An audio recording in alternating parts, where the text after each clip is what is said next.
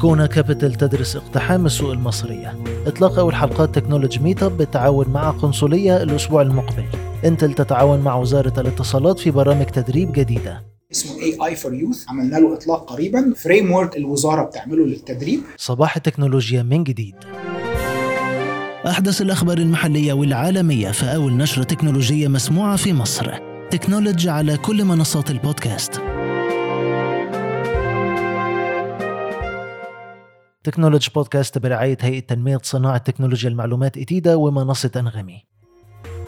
تكنولوجي عقدت اتفاقية شراكة مع مبنى القنصلية لإطلاق أول حلقات برنامجها الجديد تكنولوجي Meetup يوم الأحد القادم واللي بيستضيف المؤثرين وصناع القرار في مشهد التحول الرقمي في مصر لإلقاء نظرة أكثر عمقا على القطاع وتطوراته المستقبلية السريعة ويسرنا إطلاق الحلقة الأولى بالتزامن مع حلول شهر رمضان المبارك كل عام وأنتم بخير.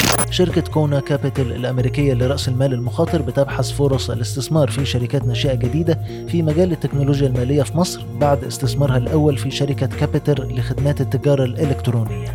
ارتفاع الدولار يعيد رسم الخريطة السعرية لقطاع الاتصالات والتكنولوجيا وبسبب زيادة سعر الدولار في مواجهة الجنيه تتوقع الشركات في السوق المحلية ارتفاع تكاليف مدخلات الإنتاج بالإضافة لزيادات متوقعة في أسعار الهواتف وإكسسوارات المحمول بين 15 إلى 20% تفاصيل أكثر في جراف العدد.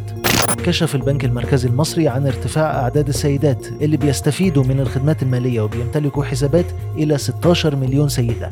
وأوضح أن السيدات حصلوا على أكثر من 45 مليون خدمة مالية متنوعة سواء بالبنوك أو البريد أو بطاقات مسبقة الدفع أو محافظ هاتف محمول. كما ارتفع عدد البطاقات البنكية اللي تم إصدارها للمرأة إلى 15 مليون بطاقة وقفز عدد محافظ الهاتف المحمول اللي بتمتلكها المرأة إلى 7.5 مليون محفظة. أظهر تقرير صادر عن ماستر كارد أن مؤشرات مشاركة السيدات في المشاريع الريادية والحصول على التمويلات اللازمة لبدء الأعمال والحصول على التدريب اللازم لإنشاء المشاريع كلها في نمو بشكل ملحوظ وواضح.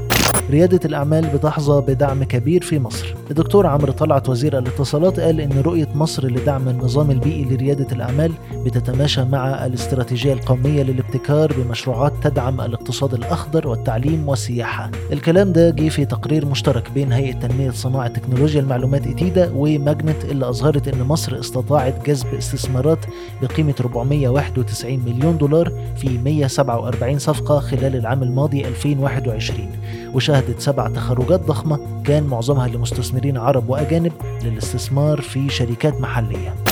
منطقة الشرق الأوسط وشمال أفريقيا حققت زيادة بنسبة 35% في إيرادات صناعة الموسيقى وهي النسبة الأكبر عالميا وكانت مصر واحدة من أهم الدول في نمو المحتوى الغنائي والتسلية على الإنترنت مع زيادة الإقبال على المهرجانات والهيب هوب المصرية على منصات التواصل الاجتماعي على رأسها تطبيقات الفيديو القصيرة زي تيك توك وده وفق تقرير ل Global Music Report لعام 2021 في مناقصة الأسبوع طرحت وزارة الري والموارد المائية مناقصة لتحديث أنظمة وأجهزة التشغيل والمراقبة والتحكم لمفيض قناطر إسنا الجديدة على أن يتم فض المظاريف المالية والفنية للعروض المتقدمة يوم 9 مايو المقبل.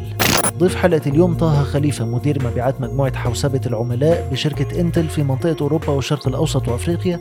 يتحدث مع نيرة عيد رئيس تحرير تكنولوجي عن استراتيجية إنتل في مصر خلال 2022 نبدأ مع حضرتك بالتغيرات الكتير اللي في العالم. كان في أزمة semiconductors بدأت تخف شوية طلعت الحرب بين روسيا وأوكرانيا. حضرتك متخيل ده إزاي هيأثر على صناعة ال IT في العالم. وطبعا إنتل واحدة من أهم الشركات اللي بتصنع الأجهزة يعني. العامين اللي فاتوا. التاثير بتاع كوفيد كان له تأثير كبير في مجال ال technology.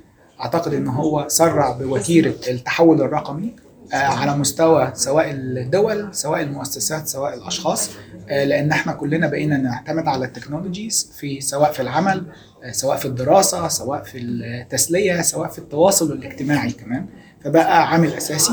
ده أدى إلى ازدياد الطلب بصورة كبيرة جدا على ال technology. الحاجة الثانية اللي حصلت ان نتيجة هذا الطلب الكبير ونتيجة إن في بعض المصانع اتاثرت بالكوفيد حصل في فرق كبير ما بين العرض والطلب ففي طلب كبير وال semiconductors مش لاحقة to make ال supply فده طبعا عمل مشكلة ال semiconductor اللي أثرت. المشكلة دي ما أثرتش بس على ال technology عالم السيارات. لو طبعا. إحنا شفنا إزاي إن هو أثرت عليهم في دراسة ماكنزي عملوها بتقول إن تقريبا حجم تأثير رقائق وال supply chain المشكلة اللي حصلت دي أثر على سوق السيارات بحوالي 200 مليار دولار خلال الفترة بتاعه الكوفيد اللي حصل فيها الفجوة دي واللي حصلت فيها المشكلة دي. بدأنا نخرج من الكوفيد إحنا اعتقدنا إن الاعتماد على ال technology لسه متواجد واعتقدنا إن لسه في زيادة في الطلب على ال technology عشان كده بدأنا نشوف إزاي إن إحنا نضع استثمارات لصناعة الرقائق وصناعة ال technology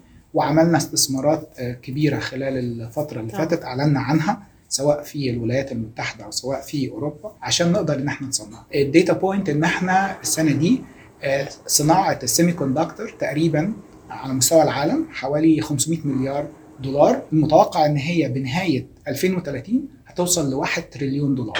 سرع وتيرة التحول الرقمي بقت عامل أساسي فيها. الحاجة الثانية إن ال technology ما عادتش بس ك إنتل ما عدناش بس ننظر على ال PC أو الكمبيوتر بس بننظر على كل شيء من أول اللي إحنا بنقوله ال edge أو الأجهزة الطرفية لحد إيه الحوسبة السحابية وإزاي ال servers بتاعتنا في ال cloud بتقدر إن هي توفر ال capacity الكبيرة المطلوبة عشان ال demand الكبير اللي حصل خلال الفترة اللي فاتت. لو بصينا بالذات لمصر حتى من سوق ال PC 2021 كانت زيادة المبيعات ال PC على مستوى مصر كانت أكتر من 30% زيادة سنة عن سنة زيادة كبيرة جدا وده برضو بيدل على إزاي إن هو الطلب على ال PC وإزاي إن ال PC أصبح حاجة أساسية موجودة هنا. بنتوقع إن إحنا لما بنروح للسنة دي اللي هي 2022 إن الطلب لسه موجود بس الزيادة مش هتكون اللي هي double digits أو حاجة زيادة كبيرة زي اللي فات. بنتوقع إن هو يكون في زيادة بيقولوا عليها single digits anywhere مثلا ما بين 2 3% لحد 8% ال ranges بتاعت الزيادة اللي إحنا بنتوقعها. التغير الكبير اللي بيحصل بقى في مصر. يعني عندنا خطة كبيرة للتحول الرقمي ومدن جيل رابع. data centers كتيرة دلوقتي بيتم إنشائها. حضرتك شايف ده كله هيودي السوق المصري لفين؟ وبالتالي الشركات الأجنبية اللي موجودة برضو هتبقى إزاي بتتعاون مع الحكومة. طبعا إحنا يعني الشرق الأوسط طبعا السوق المصري من الأسواق الواعدة اللي فيها نمو كبير اللي فيها مش بس نمو في الاستهلاك لا كمان نمو في سوق العمالة نمو في المهارات نمو في القدرات فكل الحاجات دي موجودة في السوق المصري. نضيف لده المبادرات اللي هي اللي بتحصل دي لسرعة التحول الرقمي والاتجاهات أصلا اللي موجودة على مستوى العالم للتحول الرقمي ده هيزود من كذا حاجة. أول حاجة الطلب على التكنولوجيا. نمرة اتنين إن هو قدرة السوق المصري على توفير العمالة المطلوبة للتحول الرقمي. دي حاجة أساسية لازم نبتدي نبص إليها. إيه الاحتياجات اللي موجودة؟ وإزاي إحنا عندنا الشباب يبقى عندهم برامج تدريبية؟ عندنا استراتيجية كبيرة جدا للتدريب في مصر. بالزبط. بدأتها وزارة الاتصالات مؤخرا. دي حاجة مهمة جدا. ليه؟ لأن في عملوا زي surveys على إيه أكبر المشاكل اللي بتواجه الشركات ال technology دلوقتي. وجدوا إن نقص العمالة الماهرة اللي تقدر تتعامل في المجالات الجديدة زي الذكاء الصناعي robotics زي الحاجات دي كلها بيؤثر بصورة كبيرة على المشاريع دي. السنة اللي فاتت متوسط التأثير بتاع نقص العمالة المدربة على مستوى العالم 35 أسبوع تأخير في المشاريع بسبب نقص العمالة. ده أكتر من نص سنة. تقريبا نص سنة. آه فطبعا ده حاجة مهمة جدا. يبقى خطة التدريب دي مهمة جدا. لازم نشوف إيه المطلوب بالذات. حاجات خاصة بالذكاء الصناعي ال robotics ال big data big data analytics كل الحاجات دي بحيث إن يكون عندنا العمالة المدربة اللي تقدر تتوافق مع ده. إحنا ك Intel برضو عندنا برامج أطلقناهم من فترة قريبة منها واحد اسمه Skills for Innovation أو مهارات الابتكار بيطبق مع المؤسسات التعليمية. الغرض منه الأساسي توفير المهارات عشان طلب السوق إن هي تتوافق مع متطلبات السوق وإزاي كمان إن يبقى المدرس يقدر مش يبقى متعلم ال technology بس يقدر يستخدم ال technology في المجال التعليمي فاحنا يعني في محادثات إزاي ان إحنا نطلق البرنامج ده في مصر ان شاء الله. كويس. إحنا كان عندنا قبل كده برامج كتيرة اطلقناها في مصر زي Intel Teach اللي كان فيه أكتر من مليون مدرس اتدرب عن طريق Intel كان عندكم برامج كتير قوي كمان للطلبة تحت الجامعة يعني قبل الجامعة وفي ثانوي وفي إعدادي. البرنامج ده معمول خاص تحت سن الجامعة. بعد كده بقى اللي هو الفترة الجامعية عندنا برنامج تاني اسمه AI for Youth الذكاء الصناعي. للشباب. فده برضو لسه عملنا له إطلاق قريبا وبنشوف إزاي إن إحنا نطبق هذا البرنامج.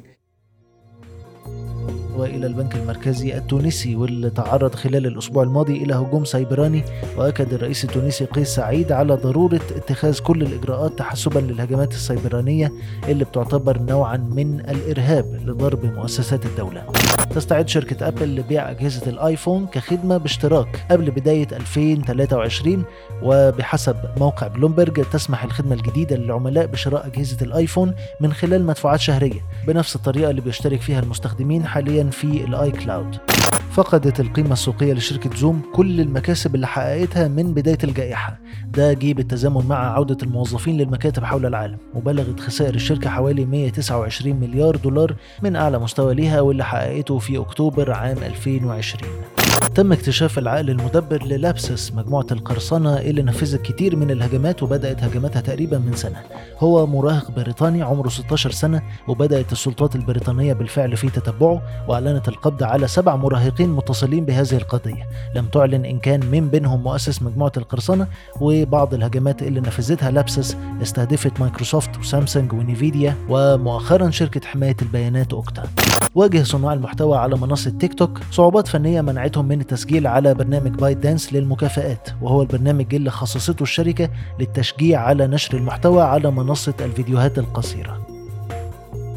technology podcast برعاية هيئة تنمية صناعة تكنولوجيا المعلومات إتيدا ومنصة أنغامي. أخبار أكثر على technology dot news